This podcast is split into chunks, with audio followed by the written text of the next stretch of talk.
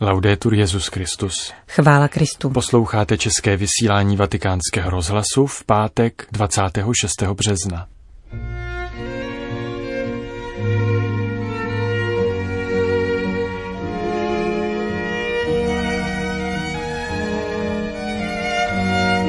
Po krátkých zprávách z Vatikánu vám přinášíme poslední čtvrté postní kázání kardinála Raniera Cantalamesi pro papeže a římskou kurii. Příjemný poslech vám přejí Johana Bronková a Petr Vacík.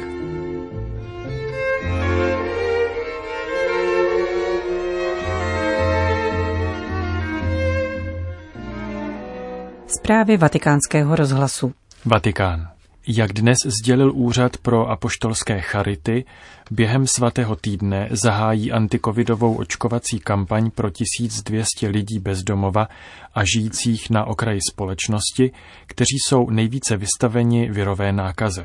Vakcíny Pfizer nakoupil svatý stolec prostřednictvím Vatikánské antikovidové komise a od římské nemocnice Spallanzani specializované na infekční choroby. Podle almužníka jeho svatosti, kardinála Krajevského, se jedná o konkrétní reakci na různé výzvy papeže Františka, aby nikdo nebyl vyřazován z možnosti vakcinace. Papež také opakovaně povzbudil k očkování, které považuje za zodpovědný úkon vzhledem ke kolektivnímu blahu, jenž se nikomu nemůže upírat z důvodu chudoby. Z toho důvodu byl již v lednu, kdy začala očkovací kampaň vatikánských zaměstnanců, naléhal na to, aby mezi prvními očkovanými bylo 25 bezdomovců, kteří žijí v okolí svatopetrského náměstí a jsou každodenními klienty papežské charity. A poštolská dobročinná pokladna kromě toho vyzvala k darům na pokračování očkovací kampaně mezi nejchudšími vrstvami obyvatelstva. Vatikán. Počet katolíků ve světě roste přibližně stejným tempem jako počet obyvatelstva. Katolíci dnes tvoří 17,7% světové populace, vyplývá z nové statistiky církevní ročenky, která schromažďuje data za rok 2019. Spolu s papežskou ročenkou na rok 2021 ji v těchto dnech vytisklo vatikánské nakladatelství. Na konci roku 2019 byla v katolických matrikách zapsána 1 miliarda 345 milionů pokřtěných, což v porovnání s předchozím rokem znamená 16 milionový vzestup. V Evropě ovšem počet katolíků podstatně klesl, zatímco v Africe jejich počet vzrostl o 3,4%, tedy více než počet obyvatelstva. Ke katolické víře se hlásí 18,7% Afričanů, kdežto v roce 2018 to bylo jenom 18,3%. V Ázii a Americe se setkáváme s obdobným jevem. Také zde počet katolíků stoupá rychleji než počet obyvatel. V Oceánii se naopak přírůstek katolíků i obyvatel pohybuje na téže úrovni. V církvi slouží méně biskupů, ale více kněží. V roce 2019 bylo biskupů 5364, tedy o 13 méně než v předchozím roce. Naprostá většina biskupů přitom nadále pochází z Ameriky a Evropy. Ázie se na celkovém světovém počtu katolických biskupů podílí 15%, Afrika 13%, Oceánie dvěma. Ve sledovaném období vzrostl počet kněží o 271, celkově jich je nyní 414 336. Největší příbytek zaznamenala Afrika a Ázie, kdežto v Evropě kněží ubylo o půl druhého procenta a v Americe o zhruba půl procenta. Na posledně jmenovaných světadílech, tedy v Evropě, Americe a též Asii, rovněž nejvíce poklesl počet kandidátů kněžství, což potvrzuje negativní trendy posledních let. Přestože Asie nadále zůstává kontinentem s nejvyšším počtem seminaristů, je jich tam 32 721. Celosvětově se počet seminaristů snížil o 1,6% Dnes se tedy na kněžství připravuje 114 058 mužů. Pokračuje vzestupná tendence v počtu stálých jáhnů, kteří z převážné většiny působí v Americe a Evropě. Po celém světě jich slouží přes 48 tisíc, přičemž jejich množství se za sledované období zvýšilo o půl druhého procenta. Ubývá řeholníků bez kněžského svěcení, stoupá však počet řeholnic v Africe a v jeho východní Asii.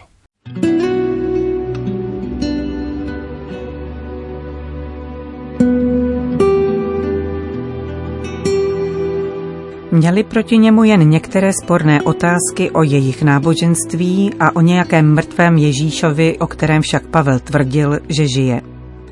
Tato zdánlivě nepatrná zmínka ze skutků apoštolů je zásadním tématem dějin posledních 20 století.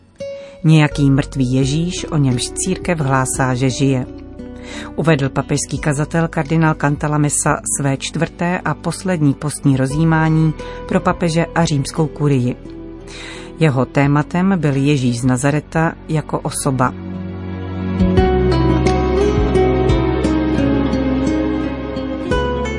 Termín osoba ve vztahu ke Kristu používá poprvé Tertulian. Bylo však zapotřebí dvou století, než se vyjádřilo, co v skutku znamená a jak je slučitelný s tvrzením, že Ježíš byl pravým člověkem a pravým Bohem. Teprve atmosféra ekumenického dialogu v nedávné době posunula porozumění dál, když se ukázalo, že neschody s pravoslavnou církví a dalšími starobylými církvemi křesťanského východu se zakládají na terminologických niancích, nikoli v učení. Všechno se odvíjí od významu přikládaného slovům přirozenost a osoba či hypostáze předeslal kardinál Cantalamessa v teologickém úvodu své promluvy. Svatý Řehoř Veliký říkal, že písmo roste s těmi, kdo jej čtou. Totéž můžeme říci o dogmatu. Je otevřenou strukturou, roste a obohacuje se v té míře. Svatý Řehoř Veliký říkal, že písmo roste s těmi, kdo jej čtou. Totéž můžeme říci o dogmatu. Je otevřenou strukturou, roste a obohacuje se v té míře, v jaké církev, vedená duchem svatým, se ocitá před novými problematikami a novými kulturami. S jedinečnou jasnozřivostí to vyslovil svatý Irenej na konci druhého století. Zjevená pravda, napsal tento světec, je jako drahocená tekutina v cené nádobě. Skrze působení Ducha Svatého se neustále osvěžuje a omlazuje také nádobu, která ji obsahuje. E Rovněž kolem dogmatu o jediné Kristově osobě se dnes točí jiná debata než v pátém století, konstatuje papežský kazatel. Jádro dnešního problému spatřuje ani ne tak v otázce historicity Ježíše, nýbrž v konstatování, že není pouhou ideou, nýbrž živou osobou. Tato věc je tím, kde jsou nedostatky a čeho máme mimořádně zapotřebí, abychom nedopustili redukci křesťanství na ideologii nebo pouhou teologii. Kardinál Cantalamessa se obrací nejprve k biblickému oživení dogmatu, totiž k nejproslulejšímu osobnímu setkání se zmrtvých stalým, k Pavlovu obrácení na cestě do Damašku. Saulo, Saulo, perché mi perseguiti? Šavle, Šavle, proč mě pronásleduješ? Kdo jsi ty? Já jsem Ježíš Nazarecký. Jaké světlo, po 20 stoletích toto světlo nepřestává osvěcovat církev a svět. S jistým uzarděním si troufám postavit vedle plamenné Pavlovy zkušenosti svou vlastní malou zkušenost. Dodává papežský kazatel a líčí svá dlouhá studia kristologických interpretací debaty kolem pojmu osoby či hypostáze v byzantském období nebo moderní diskusy ovlivněnou psychologickými úvahami nad Ježíšovým egem. Nakonec jsem v jistém smyslu znal téměř všechno o Ježíšově osobě, ale neznal jsem Ježíše osobně. Podotýká a vyznává, že právě Pavlova slova o setkání s Kristem z listu Filipanům mu pomohla pochopit rozdíl. Bylo to, jako bych potkal živého člověka, po té, co jsem ho léta znal z fotografie. Všiml jsem si, že jsem znal knihy o Ježíši, učení a hereze o Ježíši, koncepty o Ježíši, ale neznal jsem jeho, živou a přítomnou osobu. Při nejmenším jsem ho takto nepoznal, dokud jsem se s ním seznamoval skrze studium dějin a teologie. Měl jsem do té doby neosobní poznání Kristovy osoby. Je to protimluv a paradox, na neštěstí však velmi častý. Svatý Augustín a po něm svatý Tomáš Akvinský dospěli k závěru, že osoba v rámci trojice znamená vztah. O ustavující roli vztahovosti mluví také moderní filozofie. Vědomí o sobě získává člověk v otevřenosti pro druhého. Stejně tak Ježíše nemůžeme poznat, pokud nevstoupíme do osobního vztahu s ním. Položme si otázku, zda je pro nás Ježíš osobou v tomto smyslu, nebo pouze význačnou osobností jako Leonardo da Vinci nebo Napoleon, vybízí kardinál Cantalamessa. Bohužel pro většinu křesťanů je Ježíš osobností, nikoli osobou. Je předmětem souboru dogmat, učení či herezí, tím, jehož si připomínáme v liturgii a věříme, že je reálně přítomen v Eucharistii a mnoho dalších věcí. Pokud však zůstáváme na poli objektivní víry, nerozvíjíme existenciální vztah s ním. Zůstane nám cizí, bude se dotýkat naší mysli, avšak nerozpálí naše srdce. Navzdory všemu zůstane v minulosti. Mezi nás a něho se bezděčně vsune 20 století vzdálenosti.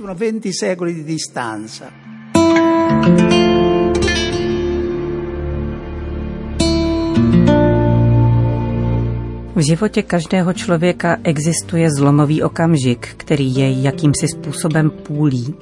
Papežský kazatel jmenuje vstup do manželství, řeholní sliby nebo kněžské svěcení. Něco podobného najdeme také v duchovním životě, konstatuje. Lidský život lze datovat stejně jako světové dějiny, před Kristem a po Kristu. O ním zlomovým okamžikem je totiž osobní setkání s ním. Setkání, které nelze vyčíst z knih, protože k němu dochází jedině působením Ducha Svatého. Musíme však učinit krok ku předu. Pokud bychom se zastavili na tomto místě, přišli bychom o to útěšné zjevení obsažené v dogmatu o Kristově osobě, že je totiž osobou božskou. Svatý Augustín založil dogma o trojici na Janově konstatování Bůh je láska.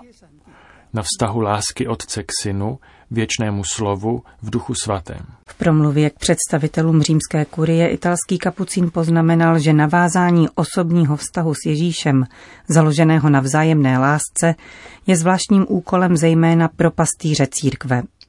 Často se opakuje Ježíšův příslip vybudovat církev na skále, kterou je Petrova víra. Málo kdy se však přikládá váha skutečnosti, že když z mrtvých stalí svěřuje Petrovi primát, ptá se ho právě na lásku.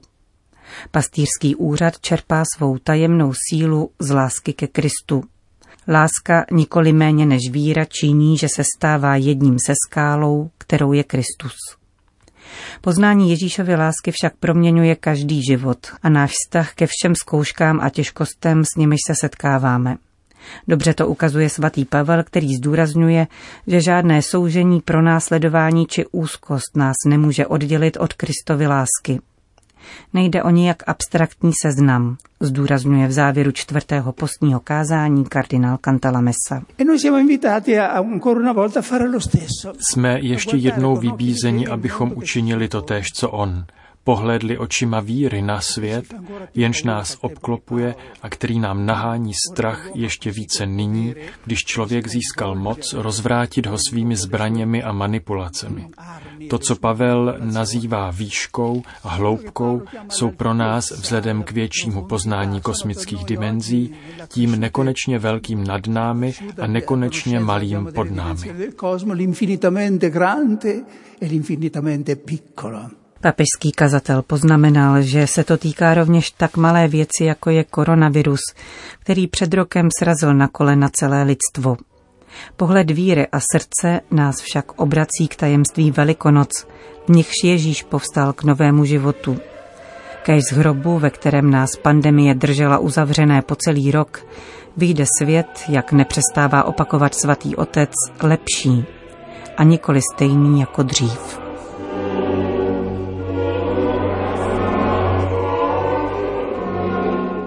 Končíme české vysílání vatikánského rozhlasu. Chvála Kristu. Laudetur Jezus Kristus.